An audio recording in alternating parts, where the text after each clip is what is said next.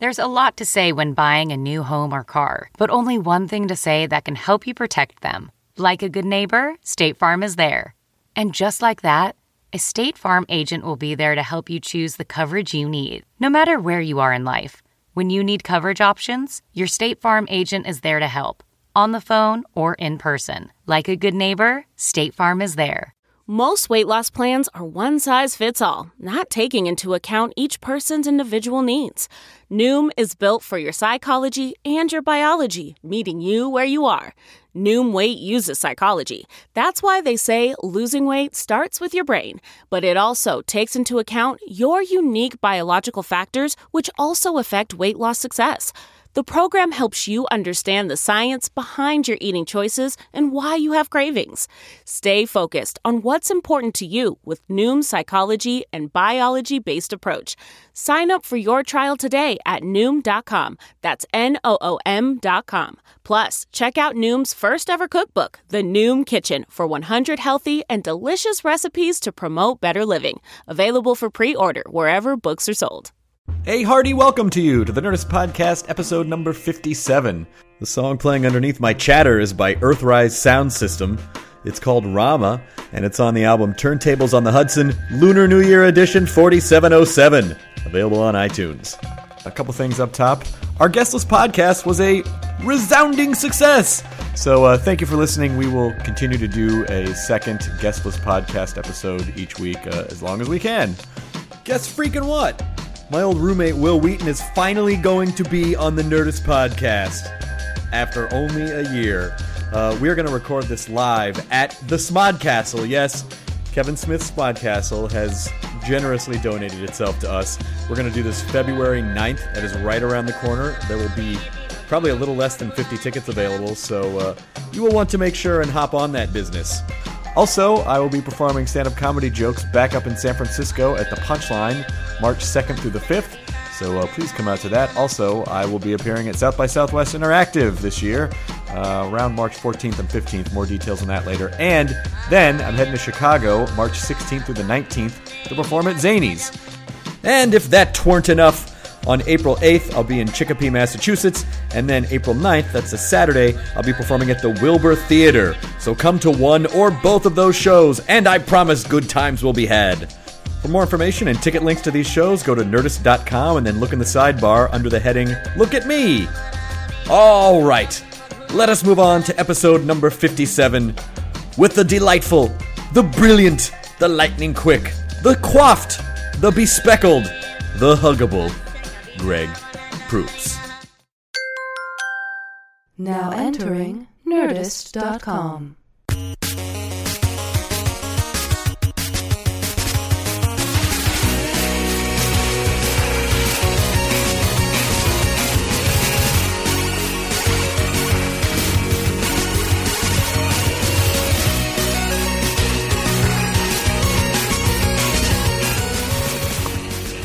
Better? Yes. All right. Hmm. It's so weird how easily this place is this thing's set up, and then your a podcast happens out of it. Yeah. Yeah, it's not like the old days where you need a tower and a transmitter and Podcast, a yeah. mountain to build. Put They the were saying the transmitter- same thing down. All we need is a tower and a mountain. You used to have nothing. You just have to rub the sticks and the Excellent point, blanket, series of mirrors across Europe. We're here with Greg Proops. Series of mirrors across Europe. That's how they transmitted messages. Right? There was a sil- series of telegraphs on mountain up to mountain. And there was semaphore Yeah. for a while. Weather fogged that in. Now, what happened? Because we were we were in here in the green room. We were just recording some other stuff, and the front door of the punchline was open.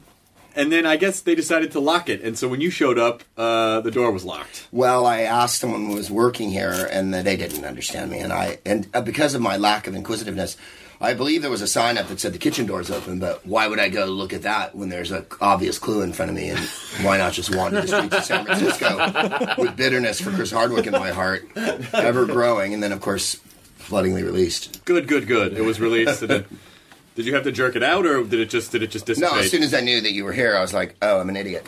No, no, no. Well, there, you know, there is. I mean, we have to remember that there is a conservation of energy of hatred. So it didn't just go away. It obviously has, like, there's still the same amount somewhere, right? I'll direct it back on myself where it belongs. I want my bile duct to be purple and bulging.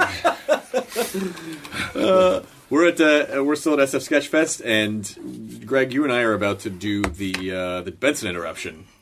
I Oh, believe. yes. yeah, which is uh, which At, is uh, going to be at, at 420. 420, of course. And then after that, he is doing the meltdown. He is doing your meltdown show, show yeah. at But by the time this goes up, that'll have already happened. And Uh, you were great. you did a Thank you. great job. I am tremendous. Yeah, yeah, yeah. Actually, I am very excited to see you on the interruption show because of anyone who's on who's been on the interruption show, and I've probably done the show like twenty times. Yeah. I've never seen you do it, and I am dying to see you uh, with Doug. It's my favorite stand-up show in LA, and I always told Doug that. It's funny that we would have done it so many times and never seen each other on it. Uh, it's my favorite one because immediately you start a premise, the flow is you know staunched, and you have to go another way. So it forces digression, and that's all I want to do as a comedian. My goal is to digress. So for me, it's like the perfect show because I'm never married to anything. I'm, you know, after you've heard your routines a few times, you're like, I get it. You Yeah. know, and then I, I don't mind if like someone stops me and so I can change tack. You know. It is a se- it is an almost separate skill set to be able to do the same jokes night after night with the same level of energy and not go quietly crazy. I always felt that was the true measure of a performer. You know, like a, a comedian that's a great performer will be able to manufacture a reasonable facsimile of themselves every night without the emotional, if you'll pardon the expression, bullshit that we put ourselves through and get up on crosses and freak out about this and that. And then, oh, I hate my life. And then uh, you go up and kind of take it out on the crowd. At least I do every night. But that's part of why your shows are so fun. Uh, I know. that- that's is, is watching you is watching you kind of. Uh, you know, it's it's almost like watching teppanyaki, where you're just in front of them, just like dicing up and then throwing the shrimp with the knife Onto the hat. onto the hat. Yeah, yeah, exactly. But uh, I, you know, there are so many rooms. Uh, For some reason, you're a benchmark in my head. And when I get into some rooms, especially if I'm in the Midwest or, or just you know pl- t- towns that don't have as many comedy savvy people, Yeah. And uh, and I and I I always go to you in my head of like, what would Proops do? and I and I feel like you you do you you you talk at the crowd in such a way that is almost challenging to like you're almost daring them to not get you or to fuck with you so that so that the real animal can can come out and the real surgeon can go to work it's almost jack the ripper Well, I just really feel like a lot of the responsibility's been misplaced in comedy. Why does the onus have to be on us all the time? You know, mm-hmm. shouldn't they carry the weight? It is a comedian audience situation. And yet, you'll find we do 80% of the work. Yeah Shouldn't it be 50 50? should be a little 50-50 For the 1% of the gratification. Exactly. Matt Weinhold once said, My whole act is I tell one joke and then I spend 10 minutes telling the audience why they should have gotten it. and I think that's what I. And then the guy at the Laff Stop in Houston, he used to, I've forgotten his name, he was so nice to me, uh, said, uh, Kids in Texas, you know, I just start in on him. Uh, he goes, uh, all, all you do is piss on them and they love you for it. so, but that's the key. Uh, I, I don't consider it pissing on them, but I think you slap them around and then they really do like it because they're being taken seriously. oh yeah I I guess that makes elevated them to to my level, right? We're Yeah. we're fighting as equals, not as I'm dominating. Oh, I mean, I'll tell the audience I'm going to dominate them. In Atlanta, about a month ago, I was kind of having a bloaty little drunk week, and uh, one of those ones, you know, where you're like, okay, I've been on the road for ages, and I, I got up to do a set, and I just wasn't getting enough out of the crowd, and I went, I would rather I die. Oh, that- I know I said I'd rather we all die than this set go poorly. I listened to it back the other night. I don't listen. You know, you tape your set. Of They course, tape your you never listen. You never listen. So I was listening to it right, and I heard myself say, "I would rather we all." I go, you know. I, I stop in the middle of the set. You guys are not good. I want you to know that right now. I've been up here for 25 minutes, and frankly, you're not doing it for me, you know. And they like go, what? And I'm like, no, seriously, this isn't about you, you know. And uh, like, Was it at the Laughing Skull? Yeah, it was at this club. And did, did you did, did that did that pull them in? It did because it exploded the room Mm-hmm. to the point where they couldn't resist at that point. That's a very difficult. Uh, that's that's a very difficult thing to do. It- it- we, we just had this talk the other day about, you know, is it a good idea if things aren't going the way you want to acknowledge it with the crowd? Always. But sometimes I feel like it you it it directs them, and if they weren't feeling that way about it, then it sort of puts them into that place. Oh, yeah, no, you uh, you're absolutely right about that, and they, and and you can overdo that sh- shit early on. I mean, my very best friend and the genius Warren Thomas was the king of if any comic laughed at an obscure reference in the back of the house, that was the end of the show, right? Like then he would just go into the crowd, or uh, you know, two seconds into the show, he'd you know see someone and it would fuck him off, and hey, what are you, the Shah's bodyguard? You know, and boom, the show's over, right? Like you can't, and then he'd go, where'd he lose him? His his big go to, but sometimes he'd do where'd he lose him when he was killing, you know, Right. which is also funny, but it does, like you say, direct them, and I feel like I do that. So sometimes it's a little too early to start bitch slapping people. But I think, but I think, I think it also, I think it's sort of like uh, that's that's high level black belt comedy. Like Yeah. if you're if, if you're a new comic and you, you and you kind of do it, it's, it does. But if you know what you're doing and you're experienced enough, you can you, you can still you can still make it work. I would say at a corporate gig when it's do or die, it's probably best to forge onward and never show. But it's always about confidence either way. Confidence will out. I don't. I don't think there's another quality in comedy. Obviously, funny is good. That helps. But as friends have said to me, it's not necessary to be funny to be a successful comedian. But it's it doesn't hurt your career. Right. It can hurt your career if you're too funny. Quite frankly. I agree. I Some totally people are too agree. funny. If you're if you're too funny and, and you know, and I'm not saying this is I'm not giving this a value judgment, but you know, uh, you look at a show like Arrested Development, which I think No. is obviously one. I think one of the greatest, most complex uh, pieces of television comedy in the history of television, and you know, it just it just sailed past most people, and I Yeah. think that was a case of I think that show might have been too funny for America. Well, it only went two years, was it? Three. Three. Yeah. Well, for that kind of show, that's almost a. But and right, and conversely, whatever Two and a Half Men, whatever show you can think of, runs nine, ten years. You know? Right. Well, that's always how it According was. to Jim, you know, in the '60s, they used to decry that uh, Andy Griffith was on for ten years, and there was all those hayseed shows on CBS. Till they bumped them all and put on MASH and Mary Tyler Moore and put the sophisticated comedies on. But those shows did awfully well, Yeah. and everyone who grew up in that era, and even the people who didn't because of the reruns, remembers all of them. Uh, Green Acres and the Beverly Hillbillies and uh, Andy Griffith and that. And when you look at the structure, right? When you look Petticoat Junction too, because it had the hot chicks. But when you look at the structure of like Green Acres or even Andy Griffith, it's beautifully written and put together. Mm-hmm. Uh, over the years, of course, it gets corny and trite. And, you know, the, Right. the reason everybody started to hate on it, but it's like. and then and then Norman Lear happened. And then Norman Lear and all of a sudden relevance, and then we never got that back. Re- relevance is replaced by rudeness and switching around uh, uh, teabag jokes from the kid to the mom, and you know, like Right. uh, not every show. Obviously, there's some tremendously well written uh, comedies on TV, but I mean the schlockified ones are just Yeah. like you know, they, those haven't changed. There was a thousand schlocky ones on too. They I Dream of Jeannie and shit, you know. which I love. I love that show. I I, did was a- too. I Yes. loved it. I was. It was. If, if I could get a Bewitched, I Dream of Jeannie. Uh, Oh, twofer, Bewitched, buddy. Bam! Yeah. Oh, I, I will watch any Elizabeth Montgomery. You can't give me bad Elizabeth Montgomery. and when she played Serena, off the hook. I mean, that's yeah. that's that's when the pants come down. Yo, dude, that was slutty cousin time, man. Slutty cousin. and you know, a lot of people don't. A lot of people, a lot of people don't remember. Like you know, before the '80s, you couldn't pause. Te- you couldn't pause. You record anything and Oh, pause no. it. You had to. You had to like stealth jack. Like you had to. You had to be. It was a sprint rather than. Yeah, it was like, oh, there's- oh, she, oh, it's Darrin. Yeah, Fuck. yeah. Oh. It was it was carpe diem phallus, man. There was no no waiting around. No, you had to strike even in the Baywatch early days because you couldn't slow it down, baby. Well, they did They it for slowed it you. for They did it for you. Yeah. Yeah, That's Well, there what it was. Oh, those, those, that's what those were. Those were jerk montages. Yeah, exactly. Where you could Yeah. just really give people Oh, the that's what those opportunity. were. We're gonna show them run down the beach. It's like, no, no, no, no. Let's take our time with this one. Oh yeah, yeah, yeah. It takes forever to get there. How long? And then they to like how long do they should make the montages? Was how it was probably like some weird uh, decision on. Uh, Baywatch script was 27 pages. on Hasselhoff Yeah. Square, like yeah, Yeah. you know, it takes me about uh, ninety seconds. to- Seven yellow pages and forty-five green pages. So let's make all of them that way. Yeah. Yeah. Exactly. Oh, of course. It was a decision. When did you start work? When did you start doing stand up? uh, 44. 1944. We uh, were we were showing Fritz a thing or two. I'll tell you that much. Yep. Yep. I started in uh, college, probably. Well, high, you know, as a kid, and then high school, and then late seventies, and then as a professional, early 80s like eighty two, probably. I was in a team uh, with a guy named Forrest Brakeman who lives in Los Angeles, or rather.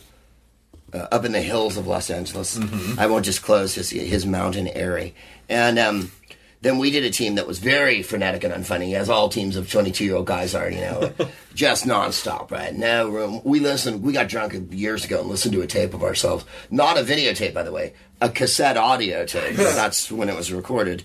Uh, no, it wasn't an acetate, you know, half.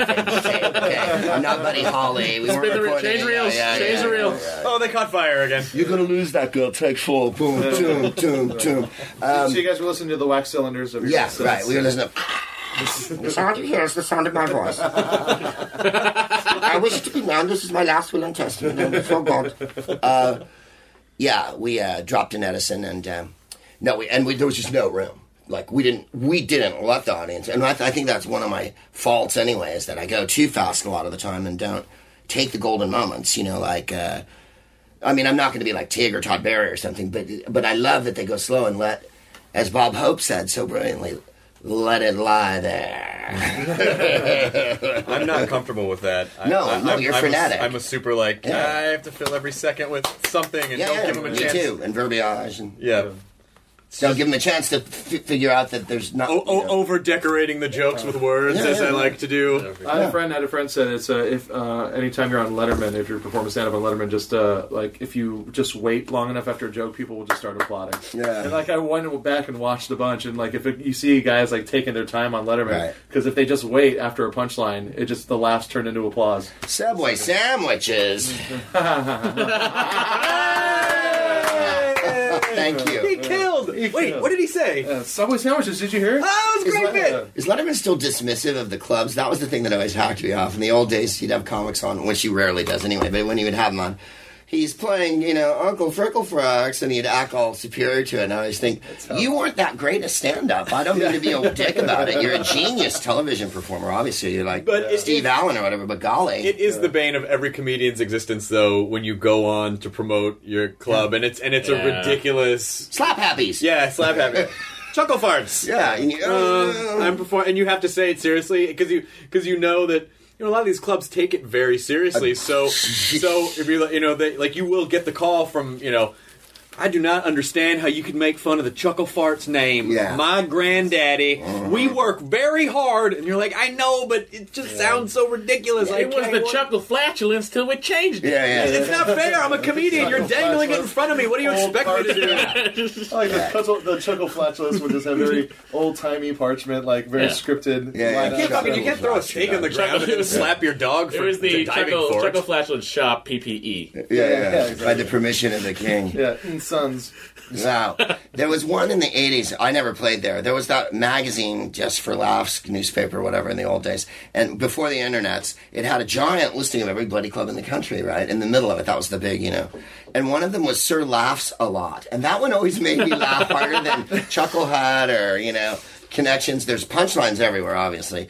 Uh, the Stress Factory in New Jersey, and I always said, "Is it? Does that mean to alleviate or to induce?" By calling it a stress factory, you're just you're posing more questions than you're answering. Now I'm wondering um, when when did Laughs a Lot become knighted? Uh, you don't, and, and and under whose orders? And whose flag do you ride under, sir? I don't. sir laughs a lot. I mean, wow, right? Do you think everything is a joke, Sir Laughs a Sir, Lot? Sir Gaga had. I mean, it, it is. That's weaky, weaky doodle though, just really weak. And I like the ones that don't even like. Uh, there's one called Connections with two X's. Mm-hmm. One of them, That and sounds uh, like a strip club. It really does sound like a strip club. Connections or, or a by the dating, airport. A dating club. club. Yeah. Is it? the I don't jukebox in Peoria. And and there, I don't recall that there's a jukebox, but there's a drawing of a or a rendering of a jukebox on the wall. Well, there's you They know, want to elicit the feeling. Yeah, They don't want to. there's, there's crackers in Indianapolis. Crackers. Uh, there's Rooster T. Feathers in, in uh, Northern California. Roosters, yeah, yes, there is Rooster T. Feathers. Rooster T. Feathers. It had the uh, it had more going on on stage in the '80s than any club. Like you know the stuff hanging from the ceiling, like Yield, Curiosity, Willy, Willy Wonka. You know. Uh-huh. Yep. And then when you were the MC, you had to hold down so many announcements. Fortunately, they didn't have video, but uh, it would be like you know the, the business card in the spittoon, and Tuesday night was this, and but I will say this, and and Tony, who I worked for for years, whom, whom I adore. Uh, they made more fizzy, junky, fruity, fucking seven dollar milkshake crap drinks than any club in the world. Right? Like it was all couples from the South Bay, and all of them drank. You know, I'll have a Buffalo Stampede or whatever the fucking.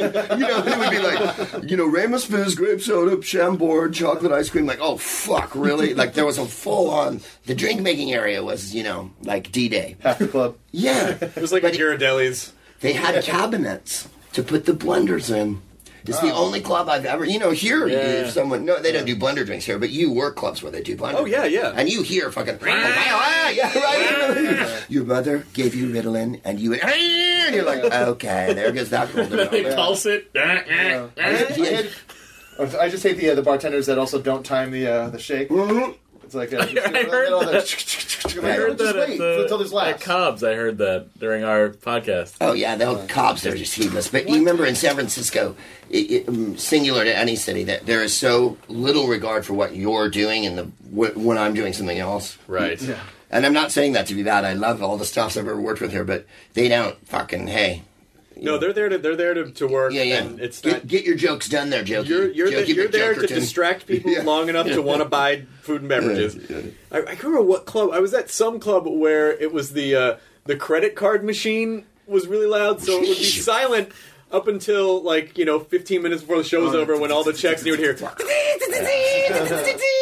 as it would never print out every And show. then the sound of them pulling off the, the little dotted lines on You ever had to have them turn off the one TV, two video games, three close down the pool table? You know. Uh, Oh yeah, when we do the, we do these uh, you do these you know these like arty alternative shows at bars in Los Yeah. Angeles, and it's like okay, we're gonna turn off the Bears game. Uh, Yeah, here's some boo. comedy. Yeah, I did that. At, uh, there was some uh, bar in Santa Monica, and like there was a Monday Night Football going on, and the guy is like, "It's like, all right, let's uh, let's get the show started." I was hosting, like, get the show started. And I was like, "Cool, are you gonna go announce the show? Maybe turn off the TV?" He's all, "Yeah, you could do that." so, so I go up, and then like I turn off the TV, and I hear like a guy going, "What the fuck?" yeah. You know, it's just it's very uncomfortable. To Who do. turned off that TV? Exactly, the tall nerd. Now, time for jokes. Get him. That's what they, that's what they say. You know what's weird about dating? Yeah, exactly. I've, I've had that so many times, in the, you know, especially when you play taverns, and uh, the uh, and, and sometimes you go like, "Let's wait till the end of the game," and you and you'll they'll do it, and other times, "Oh no, we're going," and you think, "No, no." pool, ta- pool tables are the worst because peop drunk men with cues, yeah, is like. Yeah. We're, that's like stage yellow or whatever. You don't ever want to have to tell meth dealer types to put down And their they shit. will they will hit harder to challenge your Yes, they authority will. Yeah, they will. because what are you gonna fucking do about it? Yeah. Well, at least it's not a batting cage.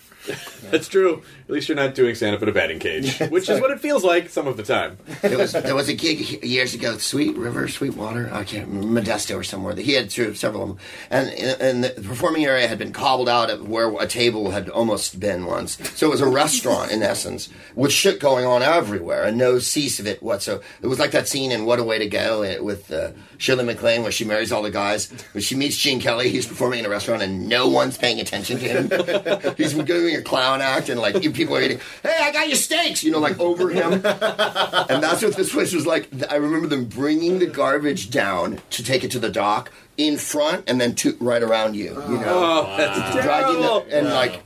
Anyway, the art of comedy is one that's been pursued by both Will Rogers and Yeah.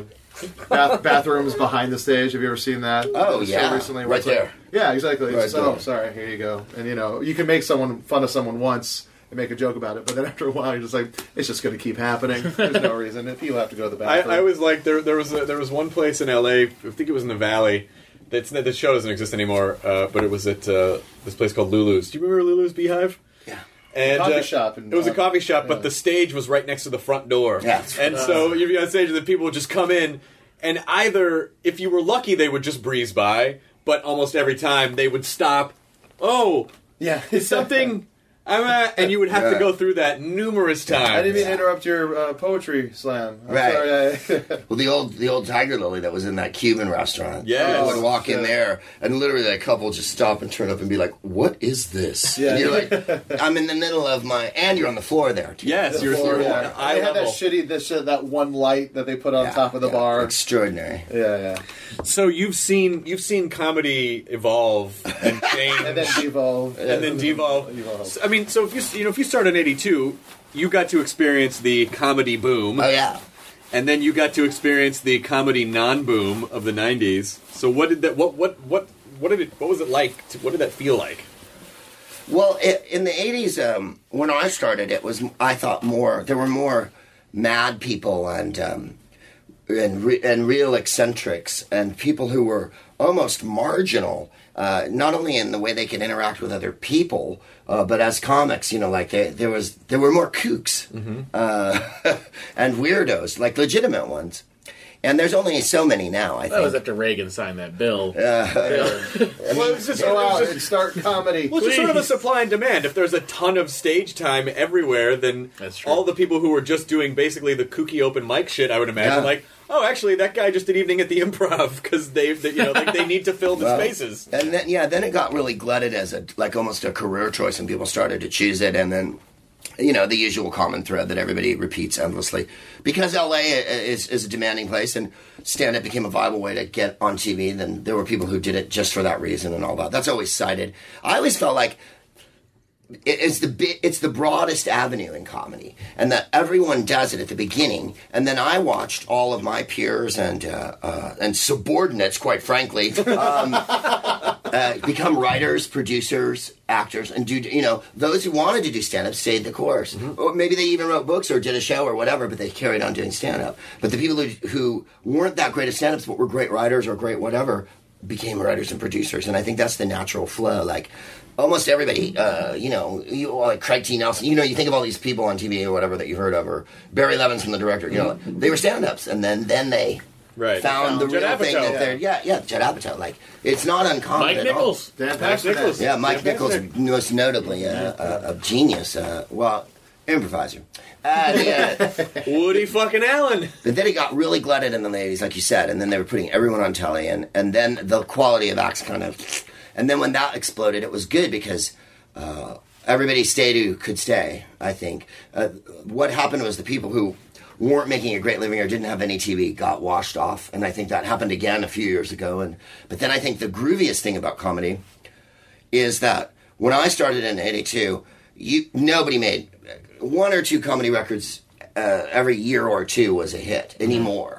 But that's the end of the age of vinyl, right? Because the, by the late '80s, it's all CDs, and then no one's really make doing it. Then Chris Rock probably had a few like uh, uh, comedy albums that sold two fucking records, or Adam Sandler or something. Right. But now, because of the casting of the pod and uh, the internet of the web, we are. Uh, this is better than it ever was. Like when I was little, I grew up on albums, listening to you know George Carlin, whatever. Mm-hmm. But uh, I think now everyone can do their own album every week on their podcast. I agree. And you can still do albums, and people still want to hear that material that's different than your broadcasting material. Mm-hmm. Uh, so the opening up of the audio market and the interest of young people, which is the important thing, uh, that people in their 20s and 30s and teens want this and need it, like I did. You know what I mean? But there was a period when nobody wanted to listen to audio comedy as much as, you know, you did it anyway, but it wasn't a big fucking deal. It's like, could you imagine now going back and having this catalog of Richard Pryor every week sitting Yeah. down for an hour and a half? I mean, it's it, it. What's great is that there's still, even though it's a much more convenient discovery process, that Yeah. there is still a discovery process, and I think, you know, I I, I- I think the the I, so far from what I can tell, the iTunes algorithm is pretty good. Like if you listen to our show, you'll probably Yeah. enjoy Comedy Death Ray, you will probably enjoy Maron, you will probably enjoy Pardo, and Yeah. you know, and so it it, it really is a it's it's just having people try to manage all this stuff at Yeah. once where you know i would get my steve martin album and that that was the only thing i would listen to Yeah. for months on end Right, right. and now it's very now it's very disposable. No, We're very sort disposable. comedy is sort of like the comedy like podcasts have made comedy albums. The, the po- co- podcasts are like the disposable razors of comedy albums. Where it's like, yeah, You can throw them away. It's fine. You got another one.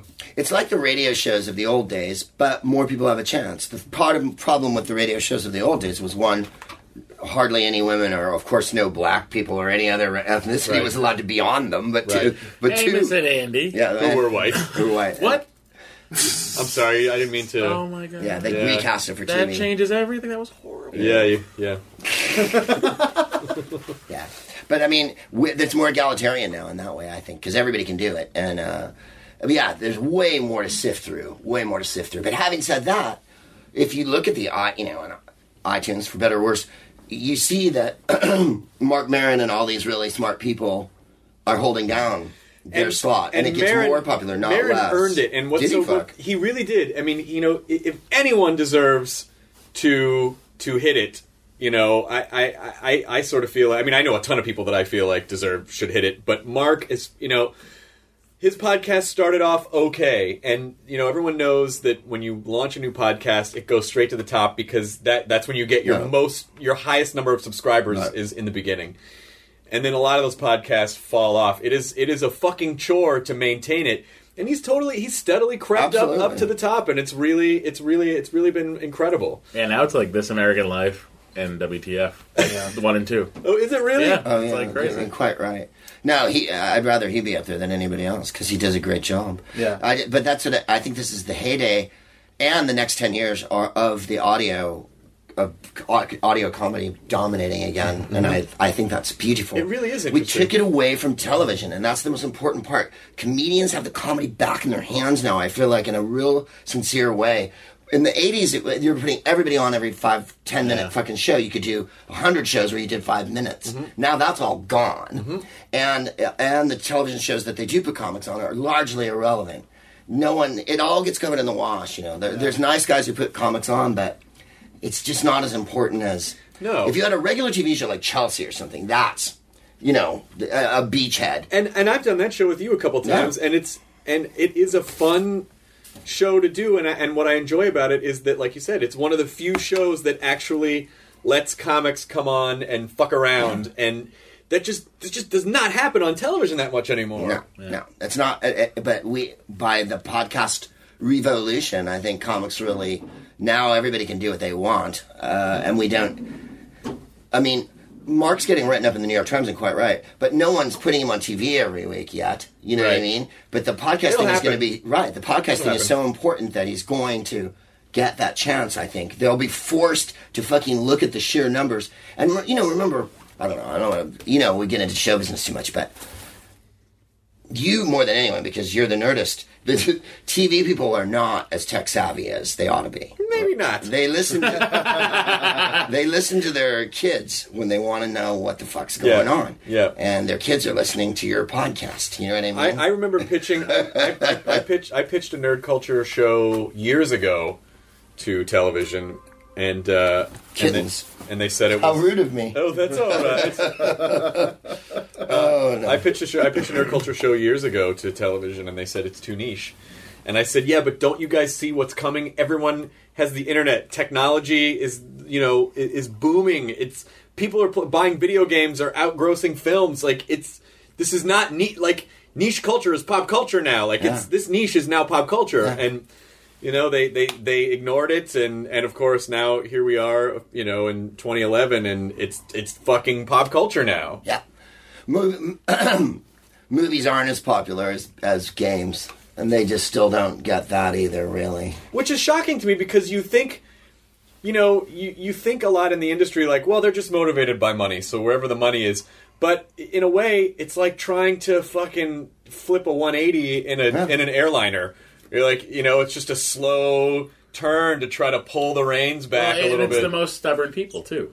yeah well they're at i mean like a lot like a lot of the people who who run stuff at higher levels, they're Yeah. older people. They're a little out of touch. They're focused on the business side all the time They want because their iPad to print wirelessly. they look at market. I mean, like they're basically reading the Matrix all the time. They're looking at code all the time, and so they don't. You know, they're they're not on the street. They don't see I mean, what's the- happening. the- then it's the, and they try to understand it, but that's the thing I don't understand is these people. They want they're oh, people over fifty are the only people that care about their shit printing. like their technology they have, they get that kind of, and then they want it to print. They want to. my favorite my favorite you know like the analogy that i that i love to go back to is you know when hollywood makes a really formulaic thing and it's awful because they didn't understand it, it i i always reminded of the scene in Jeff Goldblum's version of The Fly, where he keeps trying to send live creatures through, and, it, and the and the machine just turns them inside out. And it's because it was like, he- what he realized was that was that machine's version of what a living creature was. It didn't understand, and so he had to teach it. Like he had to teach it the preciousness of life, and so like that's the same thing. Yeah. When when Hollywood tries to make a thing they don't understand, they just that's why it just feels like a fucking flipped inside out baboon. You mean the time. everything in 3D?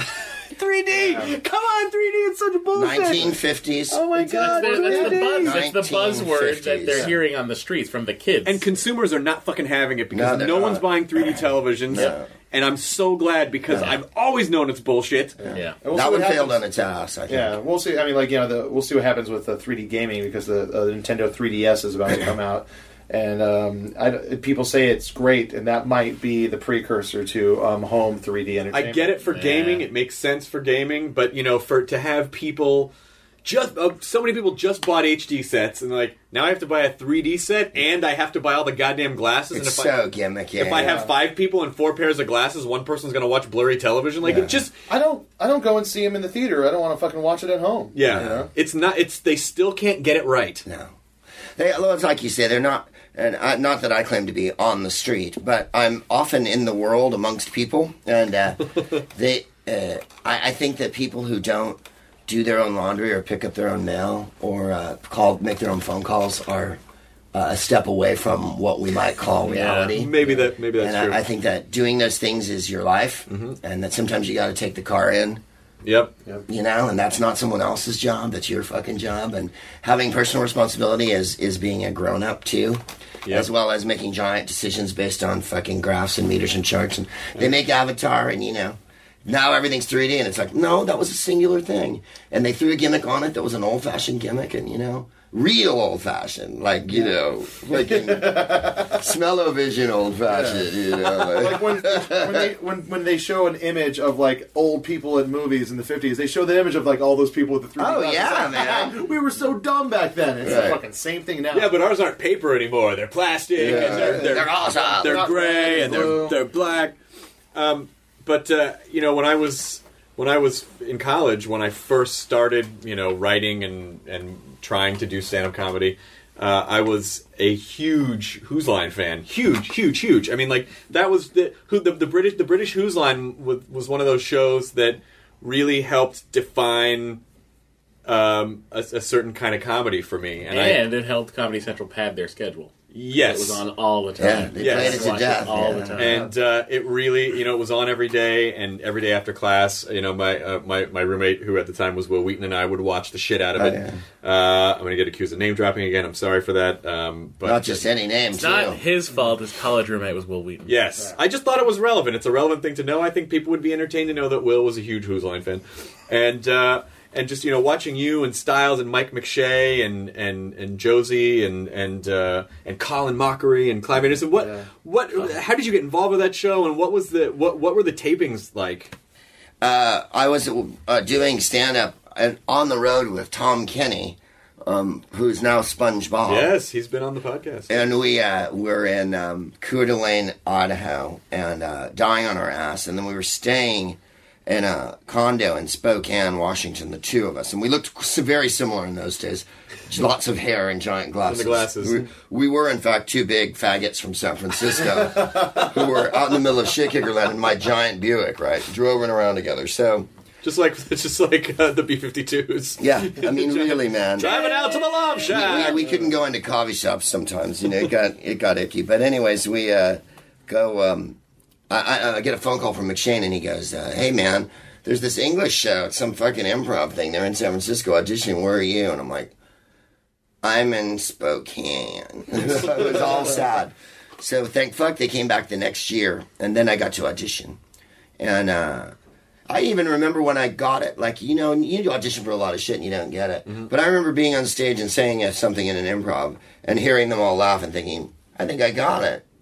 because the line was real funny and they all laughed and I went, "No, I think they, you know, got, it. And then I got, so they went over and did one. This is 89. And I'd never been anywhere, like out of the United States, you know, travel to Europe or anything. And um, I liked it.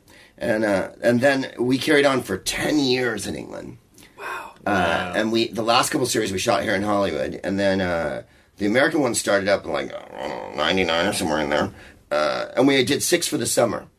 It was an actual summer replacement series for something that got dropped. Talking about the old days, right? Wow. they, it was like you know ABC doesn't do it much, but they were taking a chance. Then you, you remember this is the pre 9/11 world, and uh,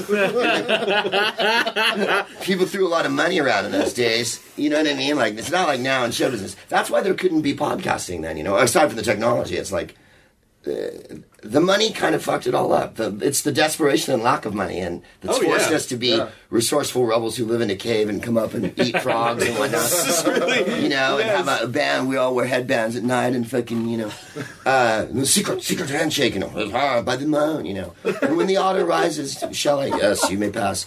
Uh, but the, uh, so then we did it for 10 years in England, and uh, it was, we, we, we did six, and, and, and it got good ratings because they put it on in like August or something. And, yeah. and, and it was on Wednesday nights or Thursday nights at 8, and, uh, and it got okay numbers. So they went, oh, I do, do a series.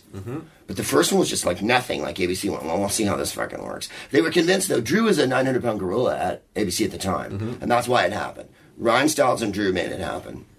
I auditioned for Whose Line in 2000, and uh, and I got it was it was a whole day, and it was the most grueling audition that I've ever been in my entire life, and and uh, I got I, I made it through the whole day. The way the way that the audition process worked was you'd show up at like 10 a.m.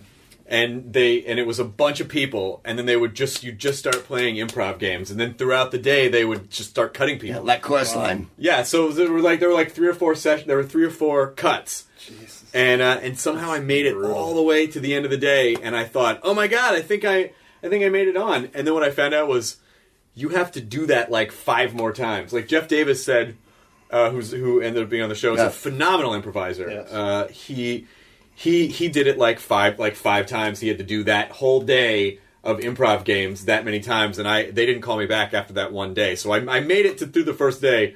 I did not make it make it past that, but uh, it was. I was so I've been never been more fried in my life than after that day of, of improvising. extraordinary process. I can't make the. I believe I had to do it a few times, but Jeff, Jeff's in. The, I'm in a group with Jeff now. We just played. Well, not as of the podcasting day uh, last night. You guys, I heard it was like two sold out shows. Yeah, it went really well. It was fun, and, and that's where I met Jeff on on Whose Line. And I remember the very first one he did. Uh, we were sitting outside before the show, and, and I said, "Man, you're the coolest person that's joined this show since me."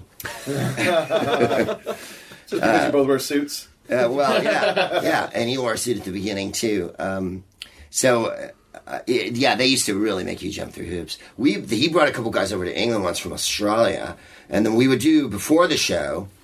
We'd play some games, you know, just kind of fuck around and try to hone a couple games, and with the producers. But you're always auditioning on every show you're on, as you know. You can't go to a table read or anything and fucking slough it off. No, they'll fucking cut you. Uh, yeah. If you show up two days in a row late to something, they're like, "Well, we get you're not interested." Right. Yeah, they don't even say anything. It's just you're gone. you know? right. There's no your car, your parking lot's been obliterated, and you know you you you can no longer speak. And uh, so, but so these guys, we did some games, and I guess they were thinking, "Well, fuck it, you know, I'll save it for the show. We'll just let's run through the games." And they weren't funny enough at the fucking like, you know, rehearsal or whatever you want to call it, and kaboom. Really? Yeah, back to Australia from London, which is an all-day flight, one day, one whole day around the world. right? Sucks. And they didn't, you know, he just like, nah, I'm not confident enough to use you tomorrow or whatever, you know. Holy shit. Yep. That's a long flight home. And if you were ever sick, you'd always go, Dan. Uh, but Dan was the genius behind it. Uh, you're sick. Are you gonna make it? You know, like he'd freak out. Right.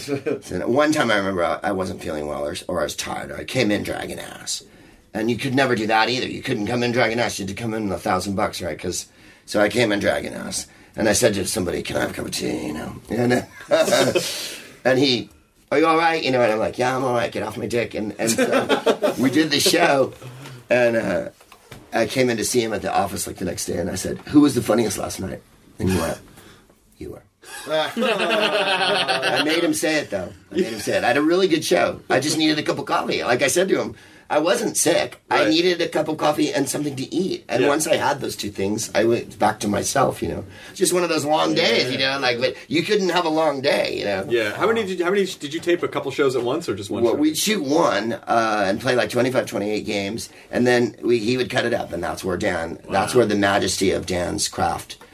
That people go, you're improv, and you didn't really make it up. I'm like, yeah, we made it up. They cut out everything that didn't work. It's television, Right. So some things didn't work occasionally. But having said that, shoot 28 games, shoot for about two hours and 45 minutes, and get four or five half-hour episodes out of it. oh wow. That's the economy of that show. So when, by the time we got to America, we were able to do that. So after we went off the air, there was another season or two on ABC Family of new episodes cut from what we had left over. Oh, That's how economically our show was Wow. shot. Literally more than a sitcom, like wall to wall, you got almost everything. Which means it speaks to one how good the cast is, right? Ryan Stiles and Wayne Brady, I mean, like never fail. Like never, you don't, you know, they didn't really fail, and that's at improv.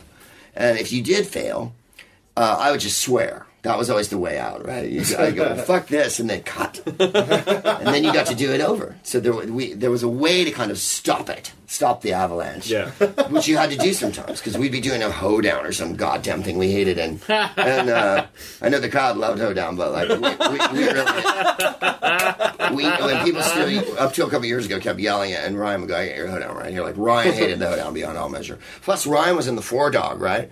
So when you're improvising, you know that when you're doing a topic and everybody has to do it, by the time it gets to you, if you're fourth in line. The topics are there's a bonfire, right? And you just see You've burned through all of it, everything. Yeah, yeah, yeah, yeah. And you're singing a clever song that's two couplets or whatever. Here goes the first guy. th- There goes that. The second Yeah. guy. The third guy's had to dig deep. Yep. And you're the fourth guy. Now what do you do? Like make a song up about yourself, you know? And Ryan always had to do that. But um, so we do hoedown, and I I always went first. And so you have to be fucking. They'll go like it's the traffic hoedown, and then bum bum bum bum bum bum bum bum bum bum bum bum. That's how much time you have. Oh, shit. Good to go. I was driving yesterday, you know. That's, right? now, So- in, that, in that moment, I mean, your your approach. I mean, you obviously. You're, you're obviously super fast, and you can get words uh, to come out of your mouth very fast and articulately. But was there any sort of uh, like what? Can you even you can't even really think at that point? At that point, it's, are you just saying in your head, whatever comes out of my mouth is what's going to happen? sometimes and uh, sometimes you were lucky enough uh, to be able to come up with the first rhyme and then hopefully it had enough legs that you could kind of fucking get something going off that or if you're really lucky the punchline would spring fully blown into your brain and then it was a matter of not fucking up the four lines to get to it because you're improvising and you, if you think of something it's harder to say it than it is to just say it and then Yeah. think of it if you know what i mean Yep. So there was, and that was when I would stop and reset. If I'd do two and they chewed it, I would go, fuck this shit. And then we'd all stop and then we'd have a minute and we could fucking, and then let's try it again. Like, because you'd never do it in a club and you would never do it in a, in a theater. But on TV, this is how it functioned, you know. Uh, so we didn't cheat, but there was a way to make it work, kind of. Um, but I, I, I believe it was the quality of everyone that he cast on the show. Uh, not that you wouldn't have been perfectly good. There's a thousand improvisers that would have been. Truthfully, I, I'm I don't I don't think my my improv games are that good. I was surprised that I made it as far as I made it, uh, but I don't think I, I'm not sure I would have sustained on that show. It's also a really specific. I mean, you know, now we're really in Nerdist talk. This is like for improvisers and people who like improv. Whose line is a specific type of improv. Very improv. specific, yeah. Improv, as we know it, is practiced by lots of different people in lots of different ways. And if you like, if you you know, if you if you go to the Groundlings, they teach one kind of improv, and the UCB Yeah. teaches that you know that Del Close kind of Yeah. improv, which is separate. And there's yeah, the Herald, there's long form improv, and there which are different than than quick improv games. And and you know if because being a fan of Whose Line, I, I took classes at Groundlings for a little while. I was uh, and they would always kind of slap you on the nose if you went jokey, which is what you are programmed to do if you're playing improv games. I think because you're just like quick in, get out, but they want you to develop characters Right. and story and not get in the way. And So we never did that. And, and so I've met people over the years. Uh, most people are, of course, lovely, but I've met a few improvisers who really didn't think much of our show because they were like, it's not proper improv. You know, and I had guys in Chicago, of course, where it's Right, of, sacred. of course. Go. It's Don't not- talk about improv or pizza in Chicago. They'll tell you all about Or how you're wrong. and shit. Yeah, yeah, and and so you know it's not proper improv, and I'm like I'm the first to agree. We do a real uh, highly agitated short form, and and because I did it with those guys, and we were lucky enough to be on the TV show, I still work with them. Right? It's Ryan, me, Chip Esten, and Jeff Davis, Mm-hmm. and we all did the show together, but not as a foursome uh, but we do the format, not the format of the TV show, but we do short games. We don't do big, long, character laden things. We do games, so it's a comedy show, as fast and furious as humanly. When we don't, you know, we wouldn't do, and this is no knock on everybody else who does long form. Like I did Ass Cat with the guys in New York and LA, and they're fabulous, you know, and that's really long form extrapolated off of stories and shit like that. Um, we do short, short, short everything, and um, it, because we're we're together so much, we can. And then to, to me, the fun of it is not the games. I could give a shit about improv. It's the it's the banner, you know. Because we'll go. And this next game is for Ryan and um, Jeff. Jeff and like we don't know each other. You know, like the, we do vaudeville. Right.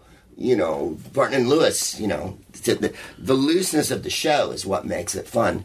I always thought it was funny in theater sports and comedy sports that there was rules and referees and bagging and blocking and all that. Mm-hmm. And the times I've had to play it, I always broke every fucking rule and made sure I got bagged and then took the bag off and threw it on the floor. And Like this is what I think of rules in improv. The point of every con- every exercise on stage is to, for us is to be funny, mm-hmm. funny. If I want to see process, I'll go to a fucking rehearsal Right. Ah. you are up there to deliver goods like Joe DiMaggio. No one came to see Joe DiMaggio take imaginary cuts in his room.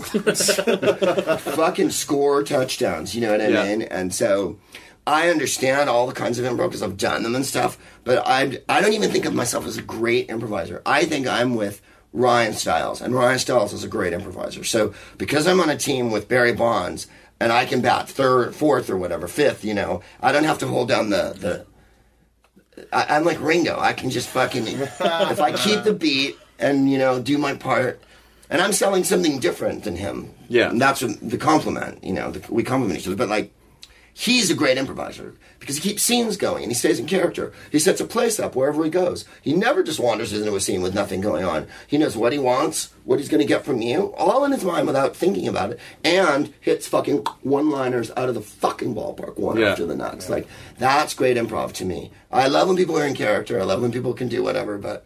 To see someone be funny through a whole scene of improv It's a- it's a- is and- really hard. and it's to a very do. specific it's a very specific thing to do like uh you know especially if you watch if you watch guys like sort of bleeding over into sketch you watch guys like fred armisen and you just have such a i have such a huge respect for people who never acknowledge that they're in a comedy scene Yeah. Yeah. that they that they no matter what happens they're in it and Yeah. even if shit gets fucked up be, you know, like breaking the fourth wall they're still Yeah. dealing with it as that character in that scene and Yeah. that and I'm the first but we did two music shows last night at, at Cobb's and in and in the I did this uh this thing as Elvis Costello Yeah. and in the first show I tried to can't come out and sell it as Elvis Costello and I'm just not good at that. So Right. the second show, I was like, "Yeah, I came up with this character. It's Elvis Costello doing this, and here it is." Like I need, like I'm bad at expressing things through acting. I had, I just was like. I need words. I need words. Yeah, yeah. I need, I need words and exposition. I agree. I think it's a. I mean, I can do characters too, and I can act, but I always think I don't know. To me, I don't think I don't think acting is easy. It's it's hard to do, but I don't think it's as hard as actors make it out to be, and especially as much as show business makes it out to be. Right. And it requires, and and I know people will hate me for this. Acting requires no intelligence whatsoever. It requires a great deal of intuition, and uh, uh, you you have to be agile in an emotional way. Uh, it's the reproducing of conditions and the reproducing of behavior. It's or you know being behaving convincingly enough so that it sells. It has nothing to do with your intellect. Uh, you mean yes, you have to be able to remember a script, but that's not exactly. A fucking hamster could remember if they could speak.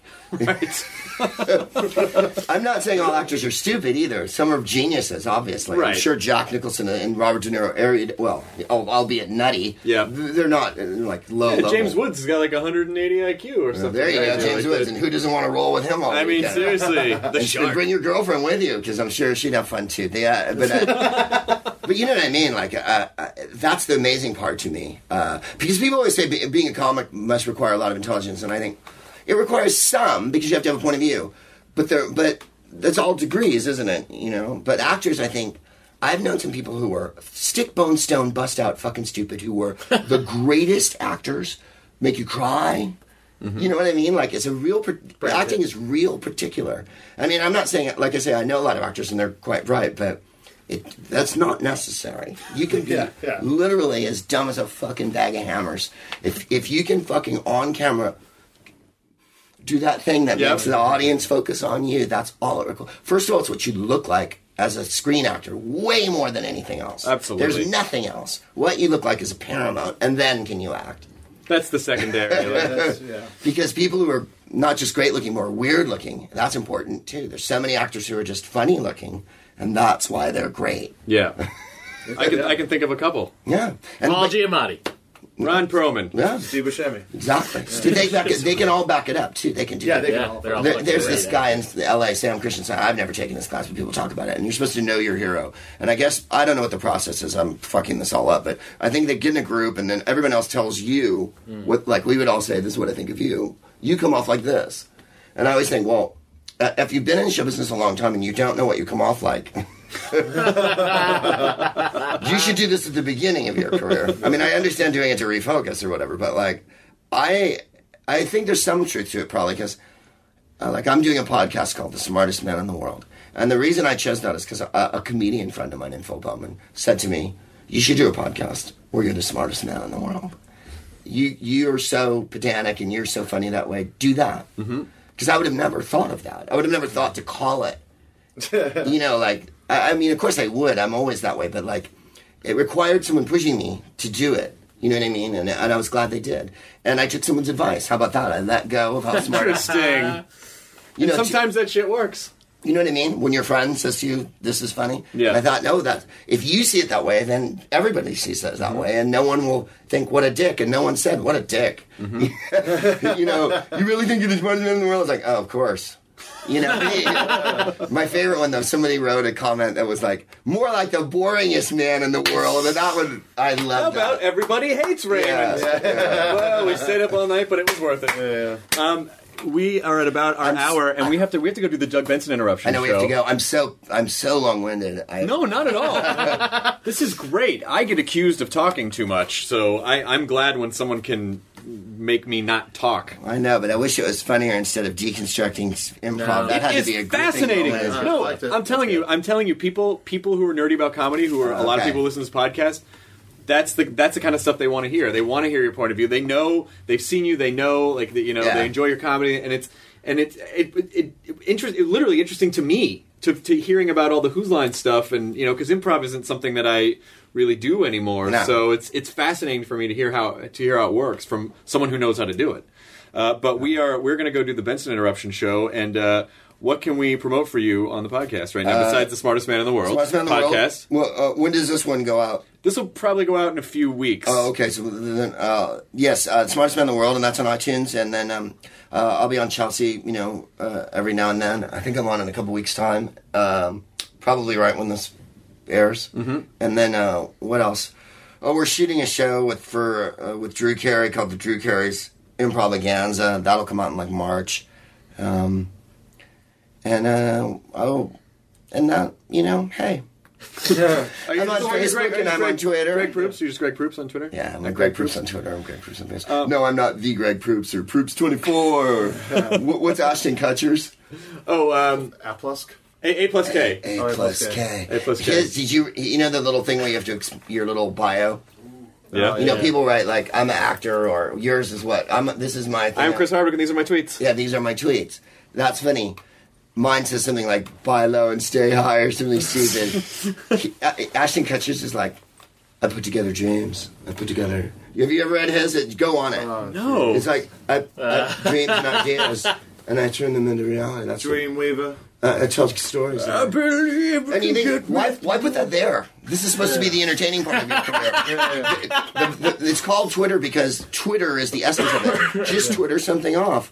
Don't hit me with fucking I make dreams out of metal. Not here. And no, you here. don't. You're Yeah. using 140 characters to promote some bullshit you thought of. You know, I exactly. just I like I like to crochet dreams into the fabric of reality. no, you don't. You're a fucking You don't douche. do that at all. Tell your shitty jokes, douche. You know, it's like that's what I don't get. Three I make pictures, three dreams pictures come of your true. wife. That's about it. Frankly, you know, when you read like uh, uh, uh, uh, Britney's or, or or Lady Gaga, whatever, you know, the really shallow end, you know, the Jimmy Lovato end of of, of Twitter, it's perfect. Right. Theirs are perfect. Those are the perfect ones. Yeah. Kim Kardashian's in South Beach. Wow. Well- I dig it.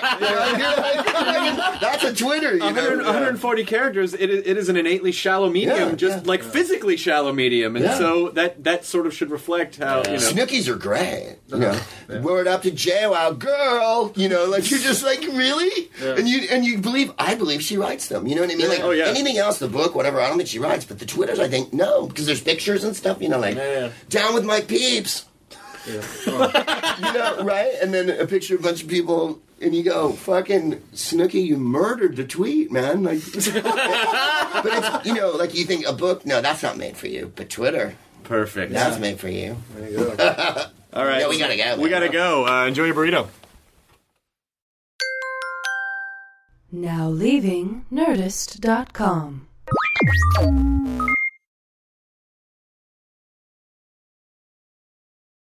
Look around. You can find cars like these on AutoTrader, like that car riding your tail. Or if you're tailgating right now, all those cars doubling as kitchens and living rooms are on AutoTrader too. Are you working out and listening to this ad at the same time? Well, multitasking pro, cars like the ones in the gym parking lot are for sale on AutoTrader. New cars, used cars, electric cars, maybe even flying cars. Okay, no flying cars, but as soon as they get invented, they'll be on AutoTrader. Just you wait. AutoTrader.